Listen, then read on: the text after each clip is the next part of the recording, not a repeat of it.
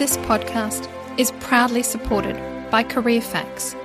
The team at CareerFacts is just as passionate about connecting people with the right course as you are.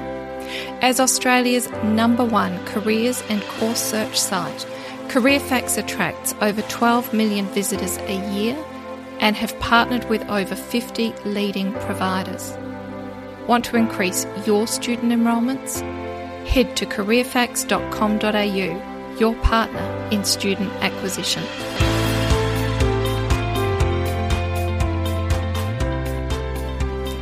From Claire Field and Associates, I'm Claire, and I'm pleased that you could join me for the very first episode of my new podcast, What Now, What Next? Insights into Australia's tertiary education sector. On this episode, we'll be unpacking the election result and what it means for the sector, and getting the views of key representatives from the TAFE sector, private providers, and the apprenticeship network. But first, a quick health tip and the answer to the question why didn't I invite anyone from the university sector onto this first episode?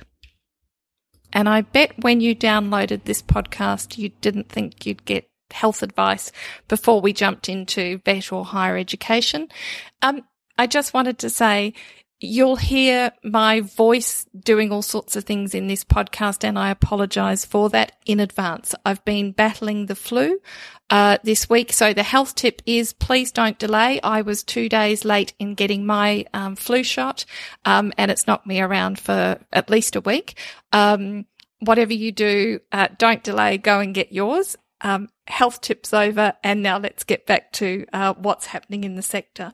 Um, it's no snub to the universities that I didn't invite them on. I'd be very keen to to chat on future episodes about what's happening uh, from their perspective in the sector. Uh, but when you look at the election result, uh, for better or worse for for the universities, it is business as usual. Um, no changes to uh, university funding, uh, which is quite a contrast to what the, the Labor opposition had proposed. They were looking at the return of the demand driven funding system.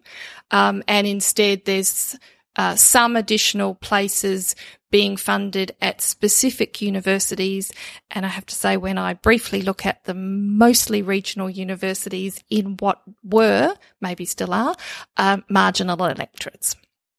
So the universities, I imagine, are going to be spending most of the next three years putting forward the case for why they need uh, a return to the, the demand driven funding system, um, and or a, a, different way of, of accessing additional funds for, for places.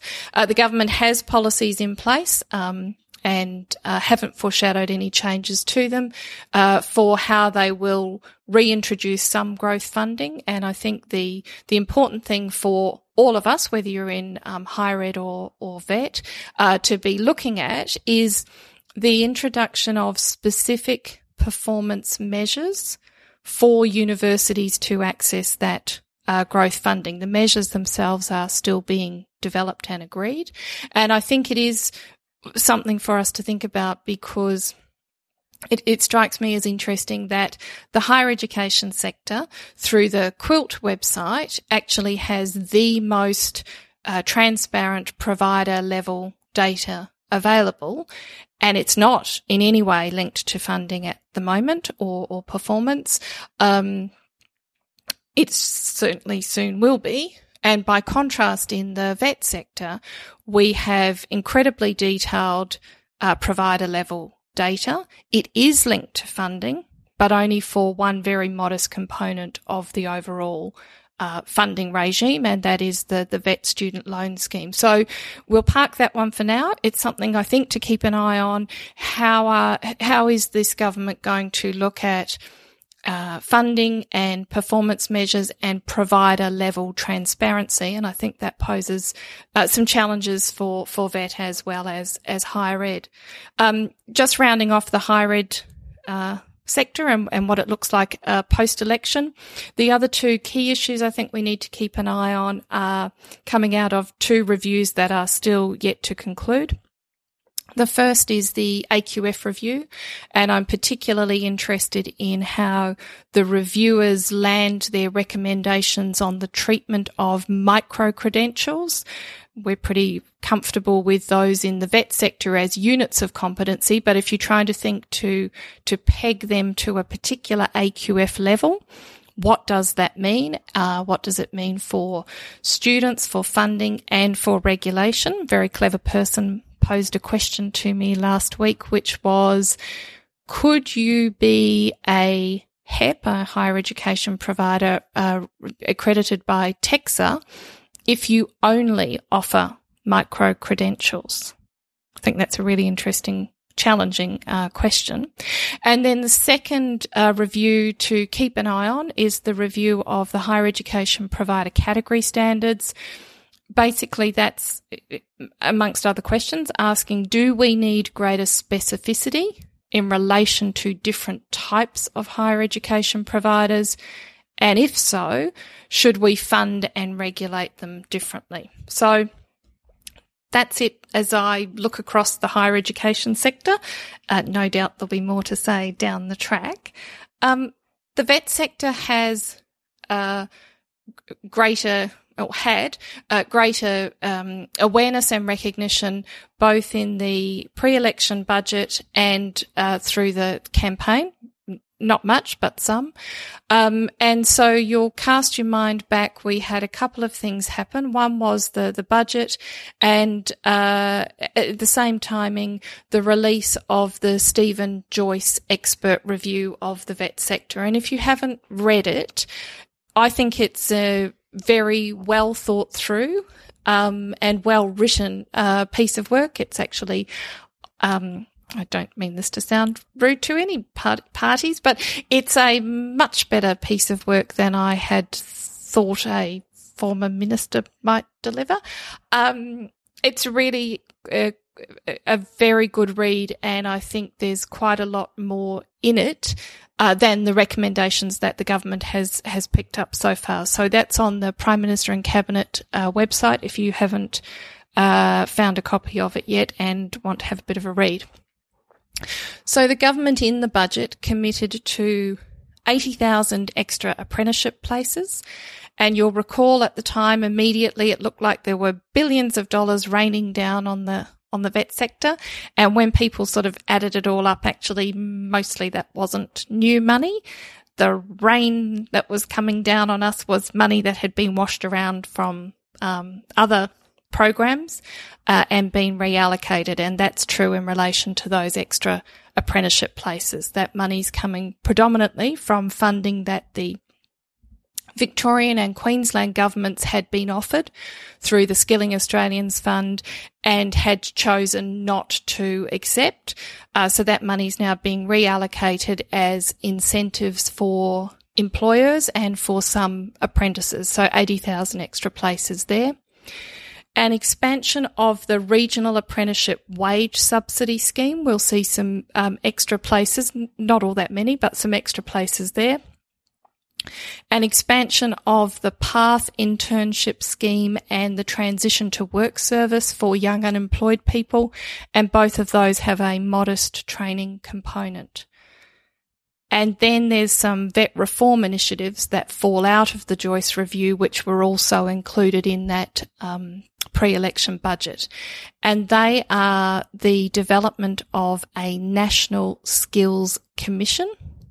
So that's potentially trying to look at um, more national approaches to vet policy and vet funding. Not quite sure how the states and territories feel about that. Uh, the development of a national careers institute, the government's trying to grapple with, as those of us been in the sector for a long time have. Uh, how do you fully engage people in the career opportunities that that vet leads to? And we'll see if this Careers Institute can deliver on that. Um, and then something that sounds a bit bureaucratic, but might actually give the current training package model and paradigm a bit of a shake up. And that is the pilot of two new, what are called skills organizations. And I have to admit, when I first read this, I went, oh, two new SSOs. Oh, yeah, that's not all that exciting.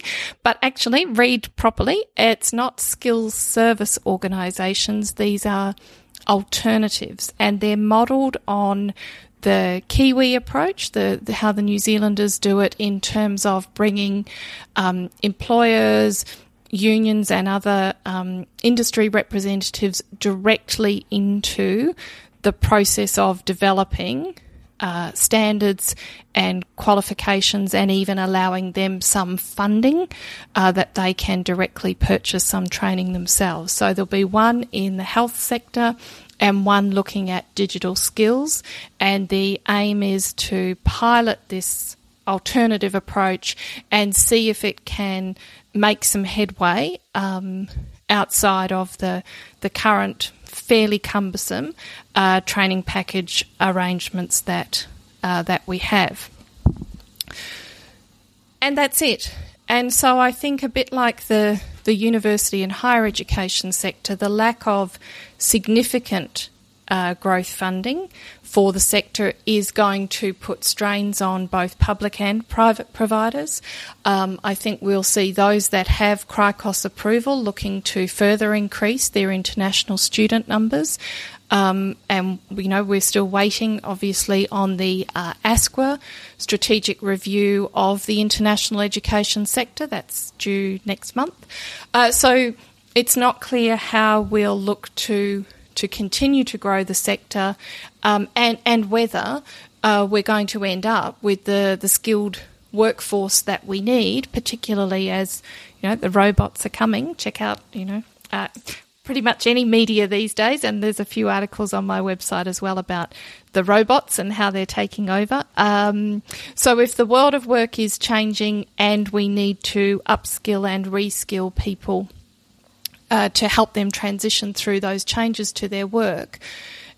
And the vet sector having been stripped of funding by Commonwealth and states over a number of years, uh, do, do, we have the, the funding base to to do what uh, the economy um, and uh, and the community needs? I guess those are the questions that uh, the government uh, faces as they head, you know, back to Canberra uh, to uh, to put in place the policies such as they are that have been announced.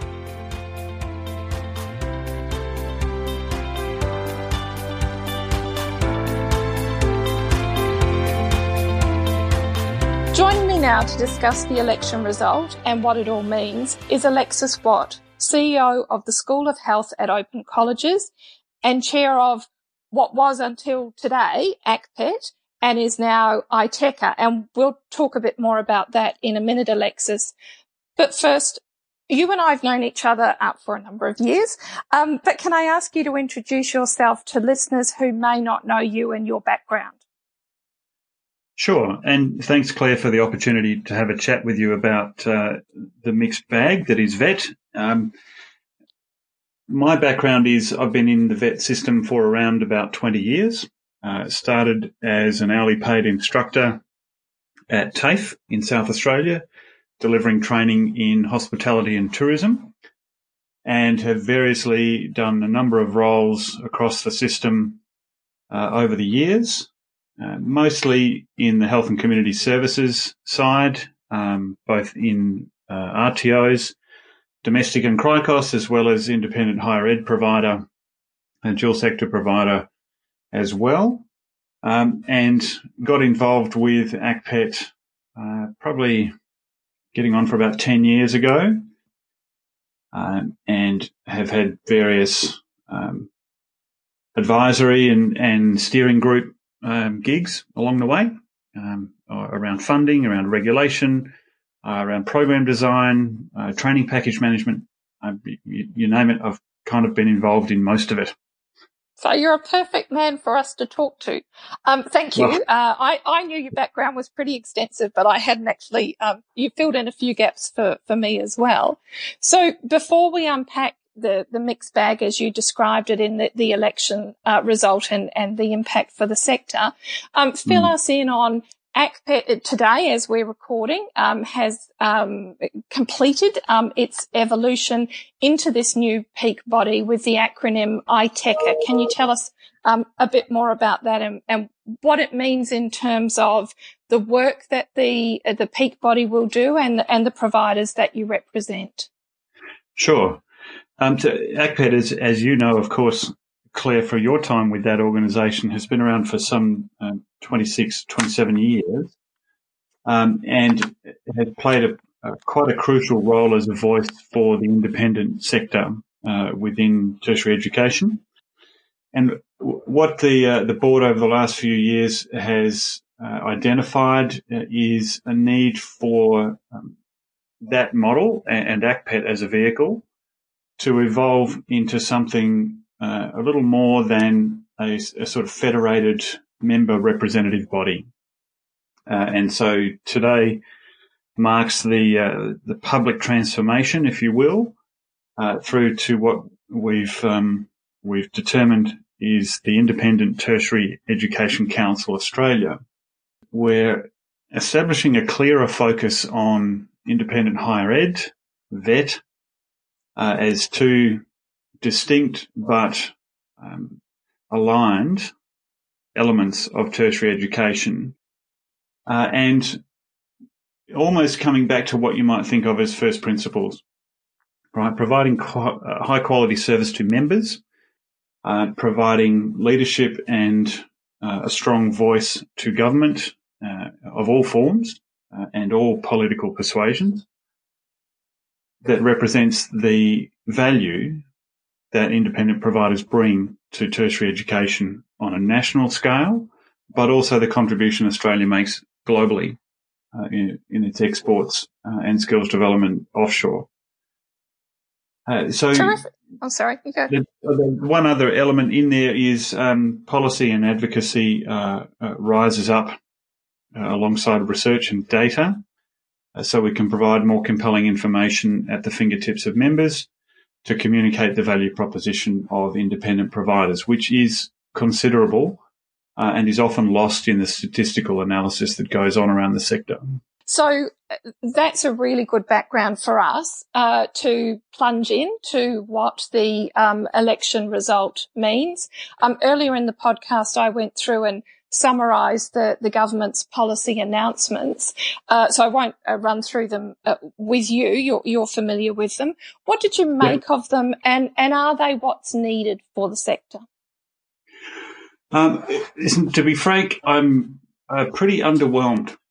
Um, what we heard going into the election um, was a range of uh, slightly uh, sort of tit for tat promises between the coalition government and Labor, uh, and none of which really, in my view, delivered a sense of inspiration for where the sector might go.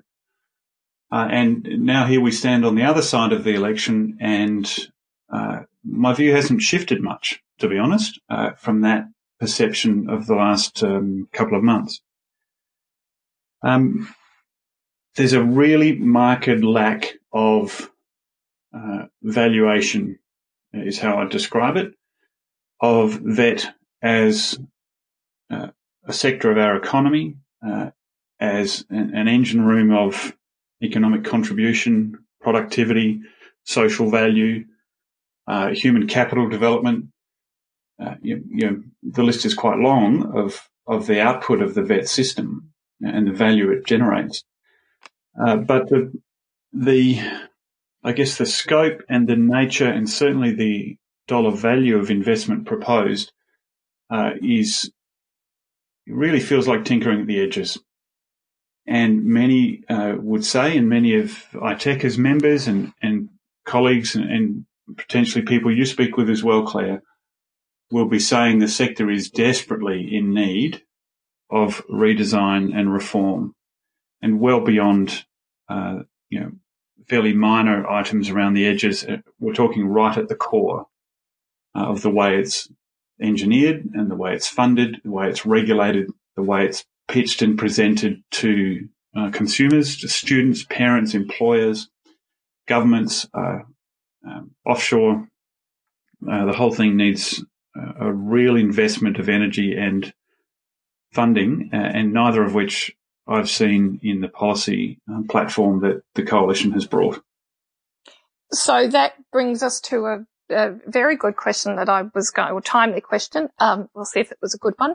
Um, so as we're recording this, we don't yet know uh, the makeup of the new ministry, but you know, let's do a hypothetical. If you were going, if you were chosen as our next skills minister, you've you've identified a number of problems, and I, I think you're right. They are um, subject to a lot of discussion in the sector.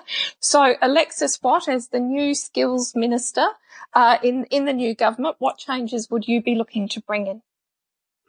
One of the key factors that the system is struggling with right now is um, at a product level. The training products, uh, whilst structurally logical, have become uh, virtually unwieldy. Uh, they simply don't keep pace with the nature or the rate of change in a lot of sectors of the economy. So I would be looking to accelerate a substantial reform to training packages as uh, a key foundation of the system.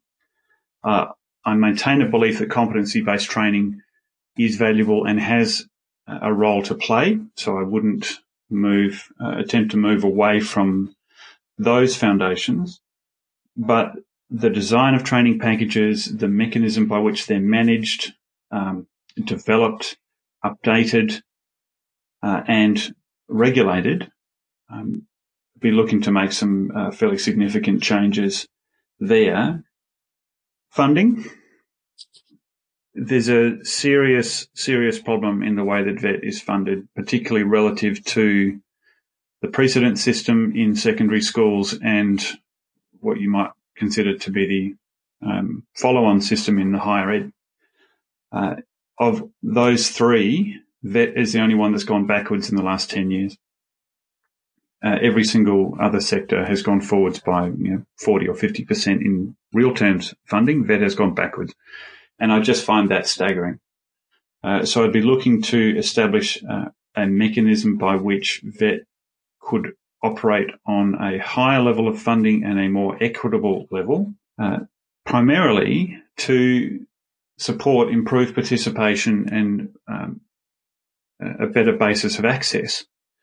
Um, I appreciate and respect the fact that states maintain a level of control over how that money is invested, uh, but I would be having a very uh, frank conversation with state ministers about whether or not their policies and strategies were in fact supporting a truly mobile and national workforce, or were they deeply parochial?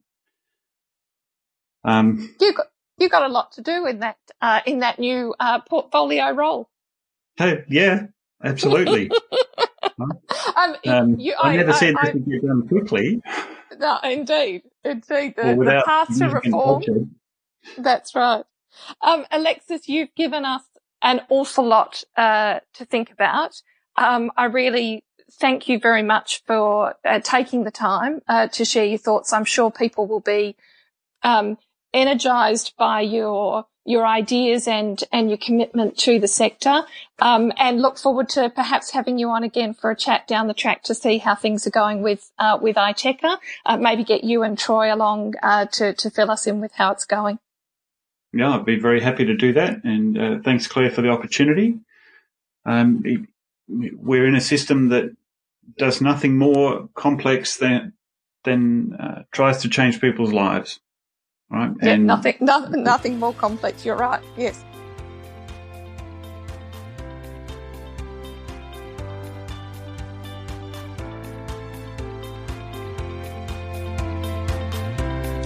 It's a great pleasure now to have Dianne Dayhew from the National Apprentice Employment Network join us. Um, Di, it'd be great if you could start off by giving us a bit of a background about your career in the sector. I really fell into the vocational education and um, training market uh, really as a result of my uh, a frustration of um, seeing a really easy pathway for people to um, get into decent careers. Um, and my background was in education, but also in the visual arts area. And I was a university um, academic as well for, for quite some time. I enjoyed that so much, but I would worry about my graduates. And I saw this fabulous job uh, going, which was uh, looking for a person that had sales background, education, and arts um, background. And that was actually to uh, work in a group training company. And so that was my step into uh, into the vet um, world. I've worked in uh, group training functions in the property services sector. I did diversify from from the group training area for a while, and uh, I worked at the ABC. Uh, when I was at the ABC, I had the uh, for good fortune of being appointed the chair of the Arts Training New South Wales um, ITAB. We did have an RTO at the ABC. We had an enterprise-based RTO, and so the management and leadership programs that I would set up would often align to uh, accredited um, uh, qualifications as well. So there was still that relationship. And then after the ABC, I worked at the Construction and Property Services Industry Skills Council. The Skills Council um, experience was uh, really exciting, and it gave me another um, another viewpoint of the vet um, sector. So I, have worked in you know various capacities in vet. It's uh, now the time for me to come back to the group training fold, and I've been uh, with the National Apprentice Employment Network uh, since uh, the end of last year. Fantastic! I don't know how you've managed to cram cram all that into. Um, what uh, what what seem you you seem to have done like two lifetimes or two careers in in what would take mere mortals uh, only one. So so thank you for that, and obviously your your background and experience is um, is really valuable in, in your role, but also to us in terms of unpacking uh, the government selection policies. Um, and apprenticeships are clearly a key uh, area of focus for the government. I wanted to ask, do you think that the incentives they've announced will be enough to attract the extra apprentices that they're targeting?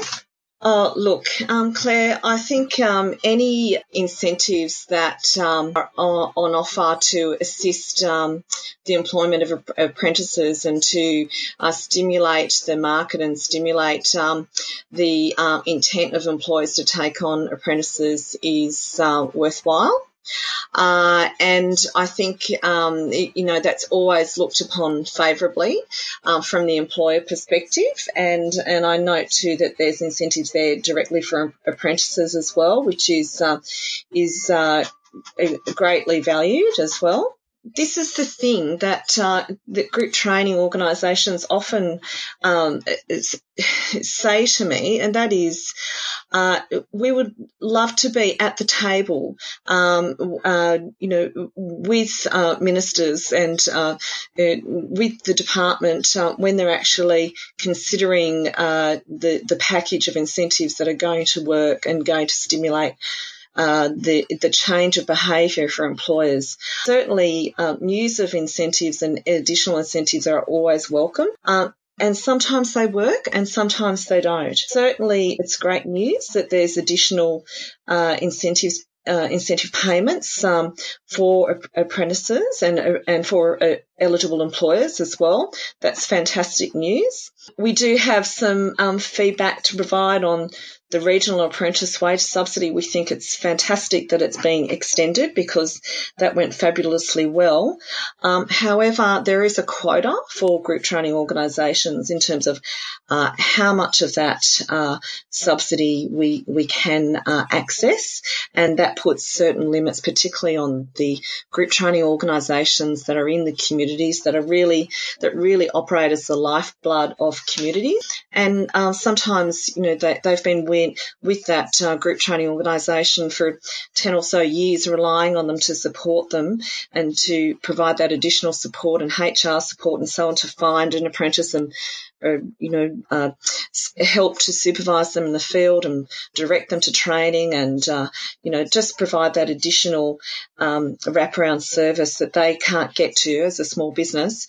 Um, but uh, they're finding themselves in competition if that uh, they find that, um, well, sorry, the group training organisation has run out of their quota of the, the regional incentive and they, they will consider then just taking on future trainees and apprentices um, directly rather than using the group training service. That's very interesting because I guess what you're saying is, um, yes, it's seen from Canberra, these initiatives look good mm. on paper and, and obviously have, have a positive mm. effect.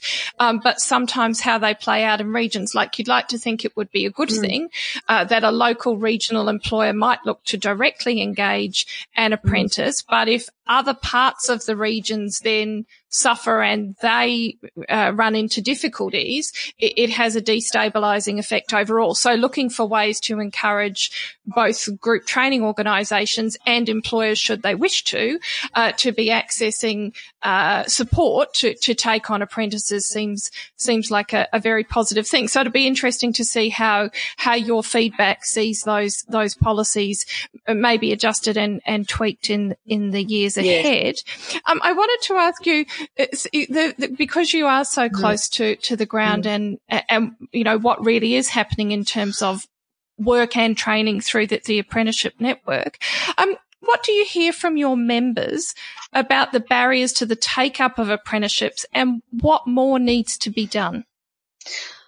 Well, uh, look, it, it, it's there's no silver silver bullet. Uh, it is complex and it's dynamic as as time changes, but there there are some recurring themes. And um, just to, you know, I guess this is just to stretch out some of our discussion about the incentive payments that are available to employers to uh, engage apprentices that are over um, the age of 21 it's wonderful to have the incentives there, but sometimes they're just not enough to win over the um, the support of a host employer. Of course, the group training organisations, uh, on the whole, um, pass back uh, incentives to the host employer to encourage them to take on trainees and apprentices. In terms of um, what's available for mature age apprentices, uh, sometimes that incentive is just not enough in in relation to the the award wage that a mature age apprentice um, uh, needs to be paid. Often we have these amazing candidates that are applying for apprenticeships,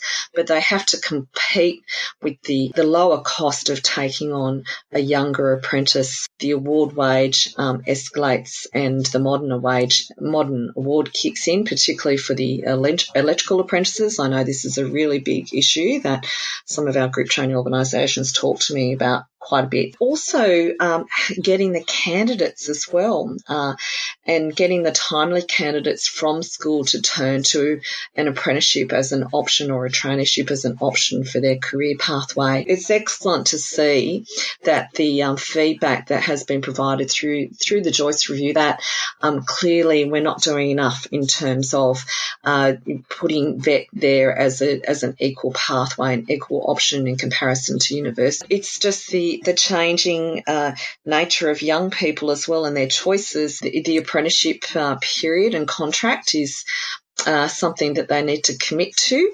It's a certain wage level that they need to commit to for a number of years, and it's contract. We're finding that young people uh, like to be quite uh, in charge of their lives and their careers. So there's many challenges, and, and I think the challenges will continue, and that's why it's important that we keep having a look at uh, at the vet at the vet system and the models of apprenticeships. Terrific, thank you. That's a lot to think about. Now, my final question is: We've seen that um, a new ministry has been announced, and uh, we've got a new minister for uh, vet and apprenticeships, uh, Steve Irons. Uh, but if uh, if Prime Minister Morrison hadn't tapped Mr. Irons on the on the shoulder and said, "You know, Steve, you're the you're the new vet minister," if he tapped you on the shoulder and given you the portfolio, um, what what changes would you be looking to put in place over the next three years? Look, uh, if I was the vet minister, uh, and what an exciting opportunity, I think, uh, to be in that position, it, it's a fabulous privilege and, uh, and it, it's an opportunity to make a real difference.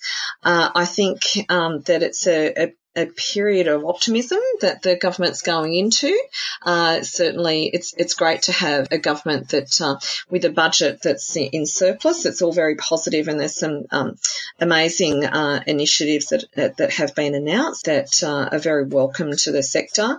Um, I think there's anticipation in the Joyce review. There would be great interest uh, what the minister will be doing and and and um, how they will be responding to the review, ensuring that uh, that I get to know the major players of the the vet system, and certainly I, I would be speaking to the National Apprentice Employment network as quickly as I could to talk to the the uh, largest employer of apprentices uh, and trainees uh, uh, across Australia. Because if anyone's going to tell me um, how the vet system is running, surely it, it must be the um, the largest employer of um, the apprentice and, tra- and trainee network.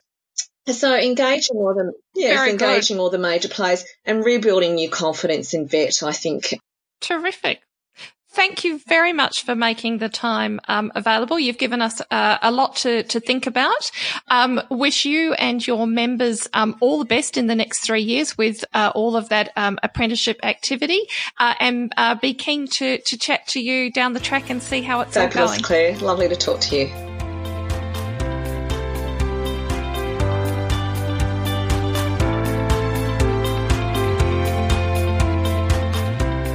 Pleasure to have Craig Robertson, Head of TAFE Directors Australia, joining me on the line. Craig, welcome.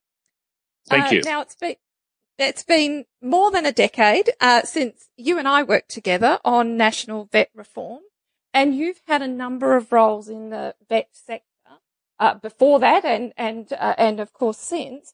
So for listeners, can you fill us in on the different roles that you've had within the sector before you you came to the TDA role? Sure. Uh, essentially, just at the point that ANTA was closing, as a Commonwealth public servant, I was inside the Department of Federal Department of Education, and so I went and worked in vet national policy at that point. So that was around about 2004, 2005. So worked in national policy roles for a good, um, probably 10 years from that point. Uh, and then about 2015, uh, I became the Deputy Secretary in the Department of Education and Training in Victoria. Um, that was under the Andrews government, and principally it was looking at the implementation of skills first. Then at the end of that, which was about a just under a two-year stint, um, I joined as the CEO of TAFE Directors Australia in April 2000 and 17. At that point, TDA was set up in Sydney. Uh, part of the appointment process was to set up in, in Canberra. So that was part of my task. Okay. So Craig, thank you for, for that. You've obviously seen the, the sector then from, from a number of different, um, perspectives. And so we very much, uh, welcome your, your insights and thoughts as, as well as the views of the, the TAFE sector. So looking at the, the election result that we've just had, I've been through and summarised the, the government's policies for the sector. And obviously, you know, you're across all, all the details of them. Um, can you tell me what you think about them and are they what the sector needs? Okay, so certainly it is good from the current government's viewpoint that they took some time out to conduct uh, a review uh, by Stephen Joyce, uh, a New Zealander who was able to come in, I guess, with a fresh set of eyes. And I think it's important that we do take our time to look at some of the comments that he has made. Then, of course, what the government's done is implemented a number of those recommendations within their budget um, measures. I guess the two points I'd make in respect of those is firstly, it's putting a stronger call on industry uh, to play a role not only in terms of the requirements of qualifications, but also a financial contribution. So that'll be interesting to see how that plays out. But secondly, they are calling out for uh, stronger coordination across industry and with Commonwealth, uh, with Commonwealth agencies, but also primarily states and territories. And I think that's an important um, uh, measure that they need to take. The challenge, of course, is that you could argue that Commonwealth state relations have been a bit uh, fractured over the last little while. Um, and to implement that measure by virtue of taking training funding away from Victoria and Queensland is a real issue about how to genuinely get collaboration and cooperation. So I would hope that um, new minister or an established minister in the role um, Morrison as Prime Minister, they would look at re-establishing their financial relationship with states and territories so things could get back on an even keel and then start looking at some of those structural reforms that the uh, budget measures have involved. Great, thank you. Now, you've um, spoken a few times uh, then about uh, a national approach and obviously uh, one of the specific initiatives, uh, as you say, uh, that that had funding in the pre-election budget uh, was towards the development of a national skills commission. Um, do you think that kind of national body that um, is is needed? And if so, what kind of improvements do you think it could bring? So clearly, if we think about vocational education and training, about making sure that there is uh, skilled workers for jobs of today, but also emerging jobs, but also making sure that we have a flexible training system that can make sure that people who are changing jobs can readily pick up um, skills so they can transition. Uh, I think it is important that we do have that um, skills commission as proposed. The question is, is it a skills commission in terms of forecasting labour market demand?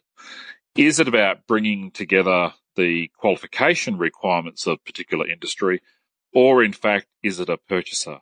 Uh, I think as a good first step, they should be looking at what's the nature of the change in the economy and then going from that uh, point onwards.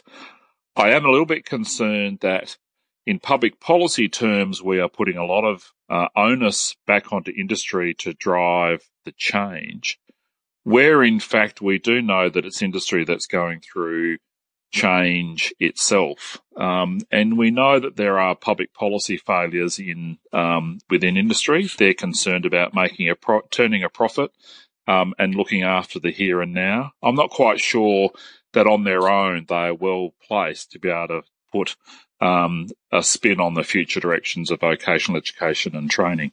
We think providers, particularly my members, of course, TAFEs, should have a stronger role in that say, in that area. And that was a point I think um, a former colleague of uh, yours and mine, Terry Moran, made in uh, essentially in in his recent review of the the TAFE South Australia system that we've kind of designed a, a sector that doesn't really have education at the heart of it, even though it is an education uh, sector. So that then my musing takes me to to my last question, which which is that uh, you've just come back recently from a, a, study tour with some of your partners and uh, uh, members um, through Canada and the US, and I wonder um, what you saw there that you think the Australian vet system uh, could be thinking about or, or learning from. Uh, the firstly, from the Canadian uh, experience, it is very clear there, coming from the federal government, that interestingly in Canada doesn't really have a function in respect of uh, TVET, that they have put some money available, made some money available for what they call applied research. What does that mean? That is in fact um, the community colleges or polytechnics um, in Canada engaging with their local businesses to help them drive innovation and change. And we saw some great examples of that at Niagara uh, College, uh, as well as at uh, George Brown College in in Toronto. And I think that's a really important thing because if we if Australia is going to innovate, particularly at the firm level and particularly at the small and medium enterprise level, there needs to be a mechanism for technology transfer and innovation. And we think TAFEs can play a key, key role in that. The second observation about the community college model in uh, America is the strong focus on underpinning knowledge. Um, and so it would be the case that they would encourage people to study for two years. Uh, so they make sure that their um, broad basic skills in literacy, numeracy, um, and the like are, are, are, sound. And then they add some uh, technical skills to that. And I think we need in Australia to be able to come back and make sure that we have that sort of offer here in Australia somehow. Terrific. Thank you. I recall I was at a, a community conferences college in the, the US a couple of years ago. And one of the other things, uh, I think their focus on research, I saw some of that. The other thing that, that struck me was their use of data to improve their own performance as an educational um, institution. And I, I wonder, did, did you see some of that? And was that part of the, the discussions that you, that you had as well? Uh, we didn't see too much of that apart from there's a strong performance regime uh, because they're all governed by um, a board, of course. Uh, They have strong reporting to their to their boards. The other thing I should add is apprenticeship uh, is the real flavour through America at the moment. But of course, uh, you can talk to three or four different people and you get four or five different views and models about what apprenticeship is. So the general sense is, though, that there are a number of employers saying we're not quite getting um, the skills that we require out of the community college sector. So why don't we try um, the apprenticeship model? In some respects, it ends up being a cadetship model. Sometimes it's work uh, work integrated learning, uh, but nevertheless, there is a bit to reflect a bit on the community college model that there's a bit of a reflection that it doesn't quite meet the needs of industry. So maybe somewhere between the Australian model and the North American model, we could find something that would uh, work for modern Australia.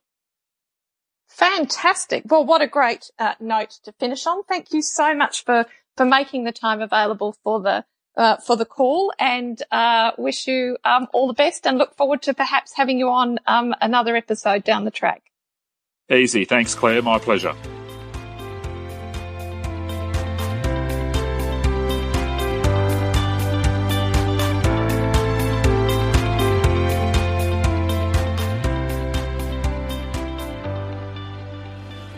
And that's almost a wrap. I know it's normal to put website links in the show notes for a podcast, uh, which I have done, uh, but I'm conscious that there were a lot of reports and websites mentioned in this episode. Um, and to help hopefully make it a bit easier for you to find them, I've also included the details in an article in the news section of my website. Uh, that's clairefield.com.au. Now, it was quite a long episode for a first episode, but hopefully it's had uh, lots of information for you to think about. Uh, I certainly um, uh, got a lot out of the, the conversations that I had with the, the guests on this episode, and I very much welcome uh, your ideas and thoughts. Uh, what do you think? Do do we need major reform? Uh, will business as usual be enough for the sector? If you want to share your ideas, you'll find me on Twitter at Claire Field and Associates. I'm on LinkedIn and you can also find Claire Field and Associates on Facebook. Uh, I, before I finish, I need to thank a few people who helped me pull all of this together. Uh, you know who you are. You've been extraordinary and I couldn't have done it without you. Thank you. Lastly, don't forget to rate and review us uh, wherever you get your podcast from. It does help people find the show, um, and it also tells me what you want more of. Um, if you subscribe to, to the show in your podcast feed, it will automatically um, uh, load the next episode uh, as soon as I've got it available for you. Uh, and I'm aiming to do that uh, towards the end of next month. Unless something huge happens in the sector that we need to discuss before then. Thank you again for joining me for this first episode of What Now, What Next? Insights into Australia's tertiary education sector.